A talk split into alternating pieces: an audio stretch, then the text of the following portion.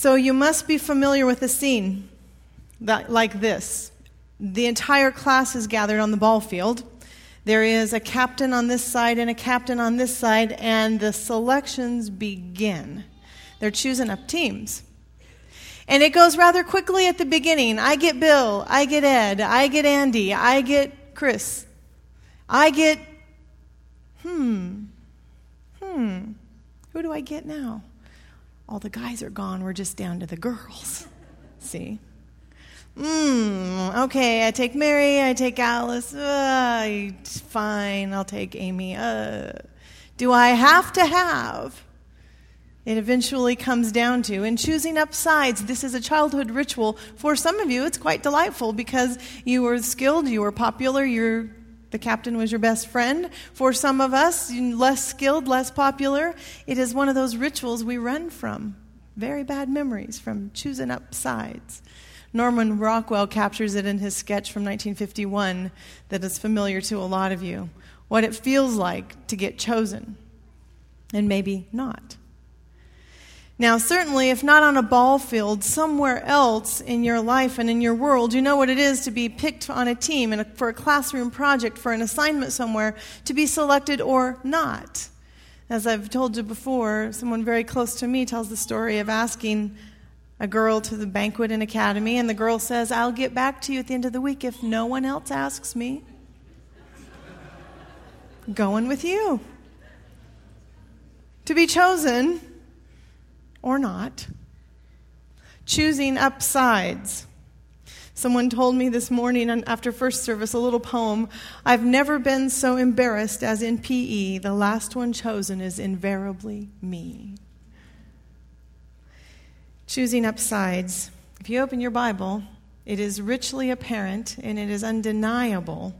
It is a theme that God chooses. From the very beginning in the book of Genesis, God goes about choosing, and it's part of what makes the Bible interesting. God chooses a garden, God chooses Adam and Eve, God chooses a plan, and sin invades. And it takes a few chapters before we see God chooses again. God chooses to redeem, and He chooses to do it through Abraham and Sarah. And when He chooses Abraham and Sarah, we could say that specifically no one else is chosen at that moment. God makes what appears to be an exclusive choice when He takes Abraham and Sarah, and He says He will make their household and their nation to rule above all others. They will have land and family and possessions, Israel. This idea of being chosen, Frank Spina calls this the capital S story of the Bible. Someone is chosen by God. And it appears when one is chosen, others are not. Election is accompanied by diselection. We could say it that way as well. And I invite you to think about this now for the month of July. This will be our theme as we look in the Bible at the chosen Israelites and what it is to be elect. What does it mean when God chooses Abram, Sarah, and then through Noah, Shem, I'm sorry, Noah, Shem, Terah, Abram, Sarah, and eventually down through Jacob and his, all his descendants. Finally, when we get to Jacob, the entire family will receive the blessing. What does it mean to be chosen like that? What are the implications as you move into the New Testament? That Christ is then chosen, that the church is chosen and acts on behalf of this covenant, choosing up sides. It's the capital S story of the Bible, I'm told. So here's a question I have. If that's the capital S story in the Bible, specifically the Old Testament, why are there so many insider or outsider stories scattered among the insider stories? Why are there so many stories, not just a few, but many, of those who fall outside the chosen nation, outside the covenant, the ones who didn't get selected? What are those stories there for? What good are outsiders to insiders. Consider the case of Jacob and Esau this morning, will you, in, in Genesis chapter 25. Now, it's a 10 chapter long story, so you'll be grateful I've decided not to do all 10 chapters this morning. Would you read them this afternoon or sometime this week? In Genesis chapter 25, we meet Jacob and Esau when they're crammed inside this tiny compartment, the womb of their mother. And she's noticed, Rebecca, that they're jostling around. The Bible says they're moving around. They're causing a lot of, of uh, trauma to her. So she goes to God and has a conversation. Genesis 25, verse 23. The Lord said to her, Rebecca, Two nations are in your womb. Two peoples from within you will be separated. One people will be stronger than the other, and the older will serve the younger. When the time came for her to give birth, there were twin boys in her womb. The first to come out was red, and his whole body was like a hairy garment, so they named him Esau. After this, his brother came out with his hand grasping Esau's heel, so they named him Jacob. Isaac was 60 years old when Rebekah gave birth to them. The boys grew up, and Esau became a skillful hunter, a man of the open country, while Jacob was a quiet man staying among the tents. Isaac, who had a taste for wild game, loved Esau, and Rebekah loved Jacob. It is a story rich with word plays, word associations, words that are closely spelled, and we miss all of that because we don't read Hebrew and we don't understand the poetry employed there. And it makes me sad every time I come to one of these stories that I don't know Hebrew better. It is enough, maybe, for us to get a little taste that these two little ones have been named Esau and Jacob, because now we really do have the characters that the story will take. Esau, the hairy one, the red one, also closely associated with the land he'll someday live on, Edom, the land he inherits. Esau, you know, is the outdoorsman, the kind of the bulky guy. And then Jacob, the one who grasps after the heel the tent dweller, the one who stays home. He reads books. He talks to his mother, a little quieter.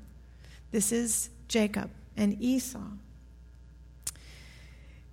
The Bible says, if we were to fast forward a few years now, that there came a day when Esau and Jacob were together. Esau had been out hunting. He came in and was hungry. You know the story well. He's starving, in fact. He demands that Jacob, who's been at home cooking, that Jacob give him some of his soup.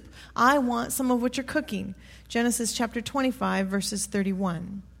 Jacob replied, First sell me your birthright. Look at me, Esau says, I'm about to die. What good is a birthright to me? Jacob said, But swear to me first, because he knows what brothers are like. It's not enough to make a promise. Swear to me now that you're going to give me that birthright. So he swore an oath to sell it to him, the birthright to Jacob.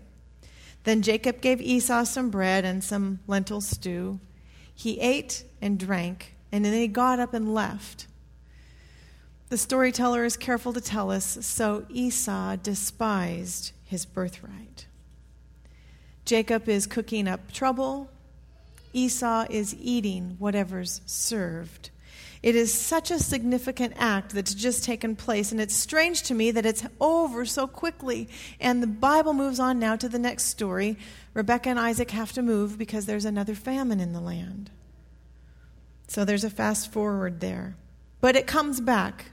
The next scene, Isaac is getting old. He's getting so old that he believes it's time for him to give a, his deathbed blessing to his sons and to his oldest son in particular, which is a custom. And so he calls for Esau to come. He wants Esau to cook for him, to prepare him a meal, and come by his bed so he can bless him before he dies. So the Bible tells us that um, Jacob and, and his mother, Rebekah, got busy. This time, Jacob didn't really have to do anything because he has mother there to do it for him. She began to spin the tale and weave the story and pull all the details together. They got the food. She cooked the stew, the meat, uh, just like Isaac liked. And they, they took care of the details like Isaac's smell. They made sure he wore the clothes Esau wore in the field the Jacob smell. Jacob put on his brother's clothes, and, and because his arms weren't hairy like his brothers, remember, Esau's the hairy one. Mama gets some goat skin and ties it and somehow attaches it to his arms, which always puzzled me if you've ever lived with a guy with hairy arms. My father had very hairy arms. It doesn't feel a thing like sheepskin. I guess it's the best they can do. She attaches this, this animal skin to her son, and she tells him, You know, now you're going to go in and you're going to get that blessing that belonged to your brother chapter 25, verse 31. Chapter 27, I'm sorry. He went into his father, chapter 27, verse 18.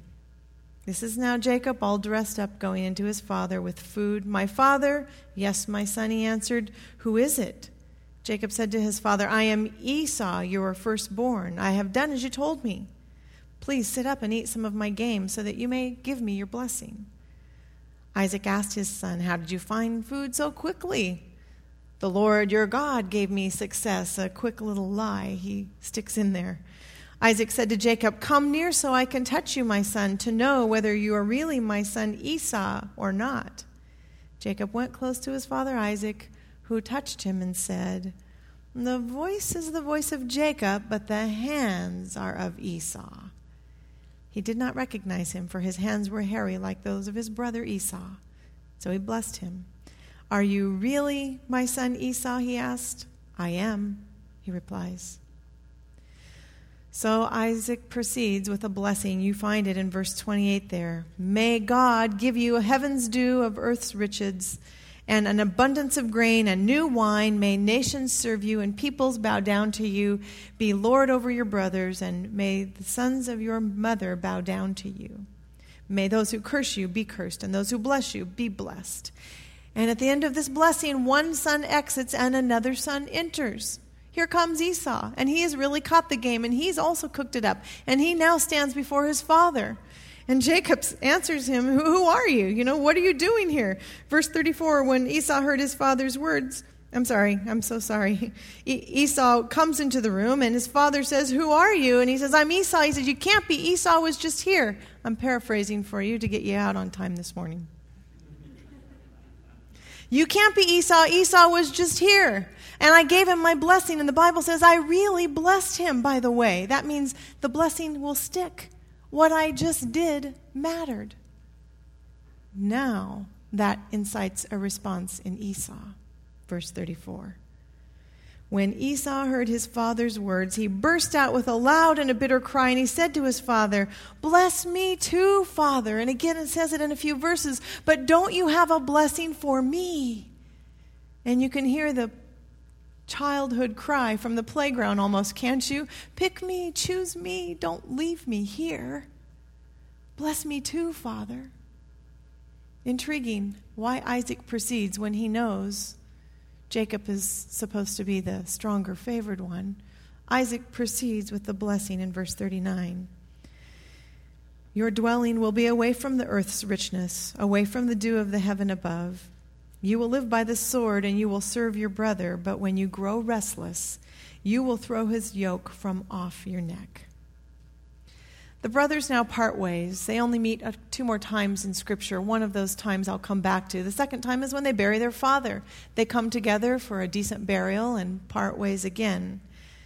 I just want to pause for a moment and take in the rich information, however, that we have, because some of these stories in the Old Testament, in particular, while some things are ambiguous, some things are clearly spelled out the characters here, for example, the chosen covenant family. Check out this bunch Isaac. What is he doing? Favoring from the beginning his son Esau. What is he doing? Stepping out and blessing a son who isn't apparently supposed to receive his father's blessing. Isaac. He must have known. And was he really fooled by the touch of all of that hair? It's almost comical, some authors suggest. Really? Really, he goes on to live another 20 years. How sick was he? Did this fool him? For sure. Rebecca, well, now here's a teacher of lessons in deception. A barren womb, a womb opened for this purpose. This is a mother who takes great care and detail at pulling off a scheme. She's the religious one, remember, the righteous one. This is going to be the outcome.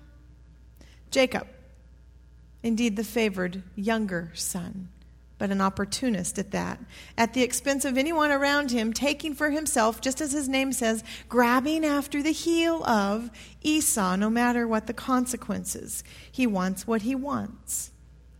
It is suggested by some that actually Jacob is the one to be more afraid of than Esau in this story. Jacob, the grandson of Abraham, who falls inside the blessing. Jacob, the insider has pulled off something equal to an outsider.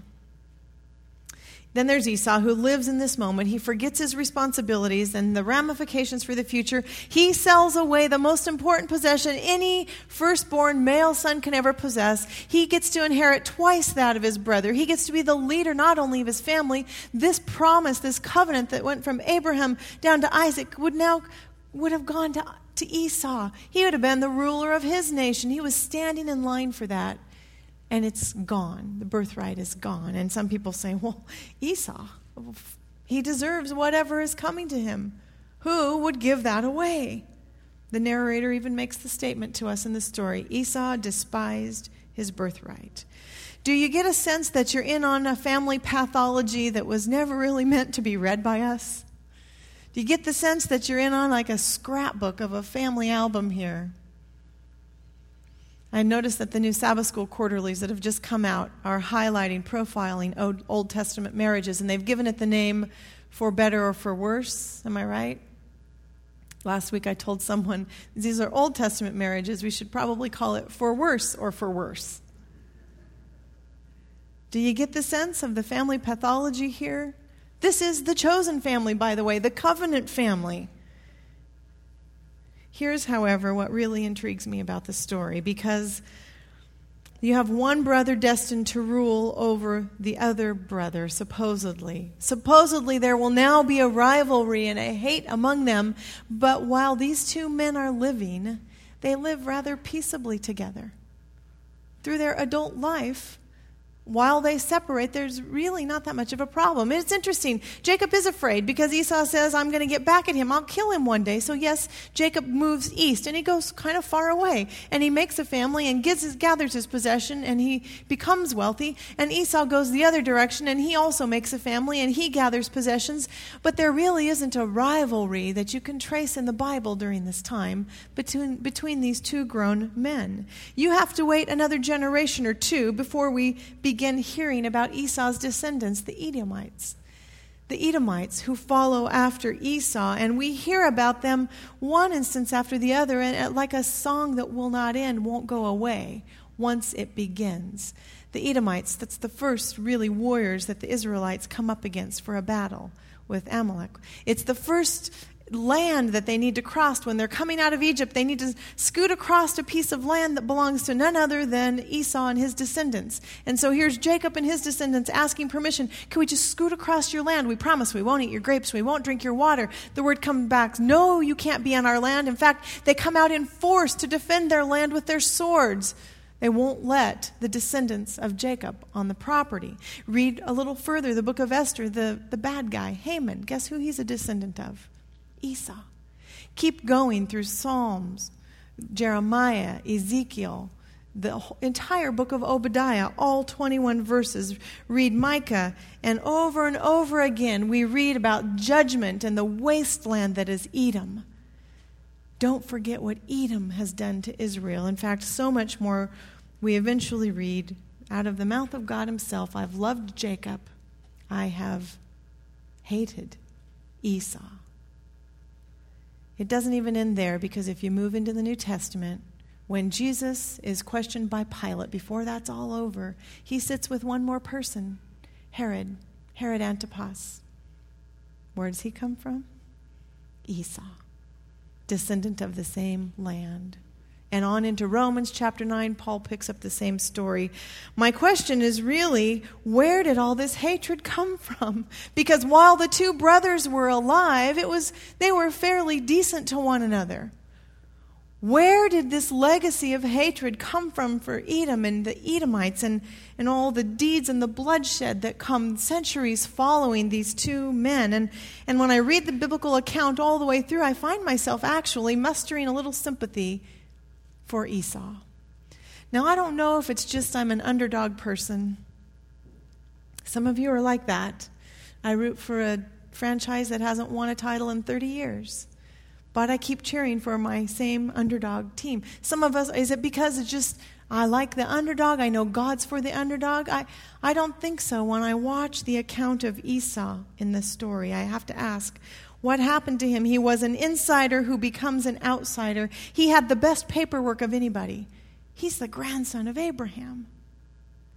And he becomes the outsider. He becomes really a father of a whole nation of hatred. How did that happen? When I read the account of Jacob and Esau, studied it this week, I couldn't help but thinking of uh, Adrian and Maggie Cotton, pregnant. Maggie's pregnant with twins, some of you know, twin boys. Here's a picture of the Cotton twins. Two heads together. Uh, these babies are supposed to come out in first part of August, first second week in August. I asked uh, Adrian, "Does Maggie? Do you sense that Maggie knows she's got two nations wrestling against one another in there?" He said, um, "She just knows it's crowded." she just knows one feels a little bigger than the other, and and uh, we hope they're well. They have a good disposition, like Maggie. He said. Do you sense you've got one nation wrestling with the other? It's interesting language the Hebrew poet uses for Rebecca's pregnancy. Maybe it is, in fact, another way of describing what humans do to other humans. Yeah, humans all born of the same family. Humans struggle. Humans who expend their lifetimes their lifetime wrestling with one another. Humans who've been given this undeserved, unexplained gift we call life and we will waste it tearing down other humans even our own family members. Those who chose different paths those who profess different beliefs. Humans hate other humans. That's what's really happening in the jacob and esau story. And it is notable all around the globe today and perhaps traced back to stories like this from our bible people hate people However, in the middle of that long biblical story, would you just come back with me because there's a very surprising scene that takes place. Jacob and Esau have lived apart for a while with their families. Their families have grown large, and for some reason, Jacob has decided we should get back together again. I should go and find my brother Esau. I know I was in trouble. Uh, let's just go and get this over with. Jacob takes his whole household, which is large by now, several wives, many children, and he decides as he gets close to Esau's land, you know, he really does hate me. He really probably will kill me. So therefore, he prays to God and he devises a plan. I'll, I'll split my family in half. I'll put half my, my women and children. It sounds terrible, doesn't it? But that's the way it went then. I'll put half my women and children here. I'll put the other half over here. I'll divide my possessions. That way, when we sneak up to my brother's land, when he sees us, he'll only see half of us. He'll only kill half of us. Then at least half of us will live. Jacob goes through all this trouble on the outskirts because he sent a spy and he sees his brother has 400 men scattered all along the hills with their swords. They're ready to go to battle. So Jacob prays and he makes this plan, and it is really true. What he deserves is whatever Esau can unleash on him because he stole what was not his. What Esau could do is unleash on him that entire mantra of it's not fair, it's not right, I was cheated, I didn't deserve this. And it could go on and on. And in Esau's eyes, he could rebel with everything he has. He could ignite and he could destroy, as happens today among families and generations. Esau could have. Genesis chapter 33, verse 4, however, tells us When the two saw each other, Esau ran to meet Jacob and embraced him. He threw his arms around the neck and he kissed him, and they wept. Man to man, they wept standing on the grass. Esau looked up and he saw the women and the children, and he said, Who are these with you? And Jacob answered, They're my children. God has graciously given your servant. And Jacob tries to give Esau some of his belongings. Now, if you'll move down to verse 10b, Jacob, Jacob tries to give the belongings. Esau says, No, no, no, no. I don't need what you have. I have enough of my own. And Jacob gives this final response Truly, to see your face, my brother, Esau, is like seeing the face of God, since you have received me with such favor. He goes on to say, God has dealt gracious with me Jacob, the chosen one now, sees the face of the God who chose him in his outsider brother, Esau. It is a scene equal to maybe only a couple of other in the scriptures. Who else has a scene like this? In a few chapters, Joseph with his brothers, correct? Move to the, the New Testament. Where else is there a scene like this where there's a, a reuniting of two parties? The prodigal son. Almost with as much power and beauty as the prodigal son, here comes Esau, who has the right to release all this rebellion, and instead he embraces his brother and he weeps. And his brother says, I have seen the face of God. So, what can an outsider teach an insider? Is the question. Sometimes insiders are afraid of a gracious God. Sometimes insiders see grace as news too good to be true. But I get an instinct with Esau that rather than God foreordaining that he would lose his birthright, Esau realized he had a choice with this God. Esau could detest his birthright if he wanted, he could walk away from it if he chose. That's what freedom of choice means. Even as the firstborn, he could walk away. But this Esau also seems to know that anytime he chooses, he can walk back. And he can see the face of God. What can an insider learn from an outsider? Something for me more powerful in Esau's gesture than most of the patriarch's story. That Esau could do this for his brother. We spoke all spring, off and on, about the outsider in these walls and having courage and taking risks to meet people and bring them in and to be vulnerable and open to that and to ask ourselves questions about what that looks like. All spring long, we talked about this, and for a lot of good reasons, we said this is the task of the church to bring the outsider in. But I learned in this Esau story today a new reason, another reason why the church has its eye on the outsider.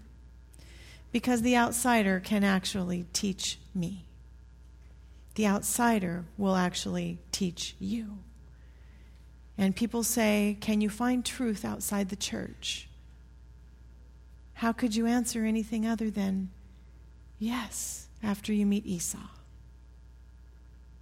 Taking risks with outsiders.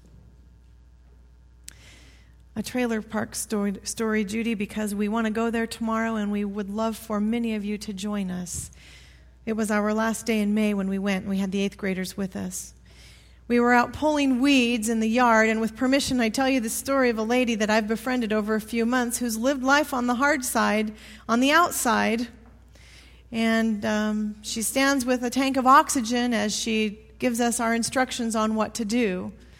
Here I have these eighth grade girls with me, and I thought, well, I'll take a little risk. I'll just engage her in some conversation. So I said to the woman, These are eighth graders. They're about to be ninth graders, going off to academy in the fall, going to be big, you know, high school students. Why don't you give them a little advice?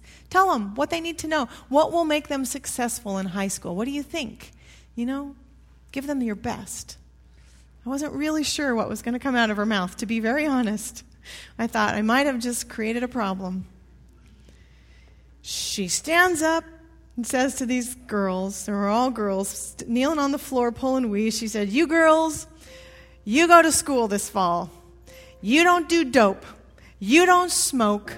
You don't drink. And a few other flavorful words she threw in there. You stay away from them boys. Them boys are trouble. And I know, let me tell you, I know, she told our girls. You go to that school and you listen to your teachers because they have something to tell you, and you think you know more. The speech just went on. You think you know more, but I'm here to tell you, you'll learn whatever they have to teach you because they know better. You girls do this, you'll be all right. Now, in that speech, four very bright eyed girls who were paying attention probably learned as much from an outsider than they will ever learn from me at this pulpit in an entire year. What can the insider learn from the outsider? Wow. the grace of God, for starters, and whatever else God brings along. The question always remains are we open for that? In Jesus' name, I ask you that question. Are you open for that? Amen.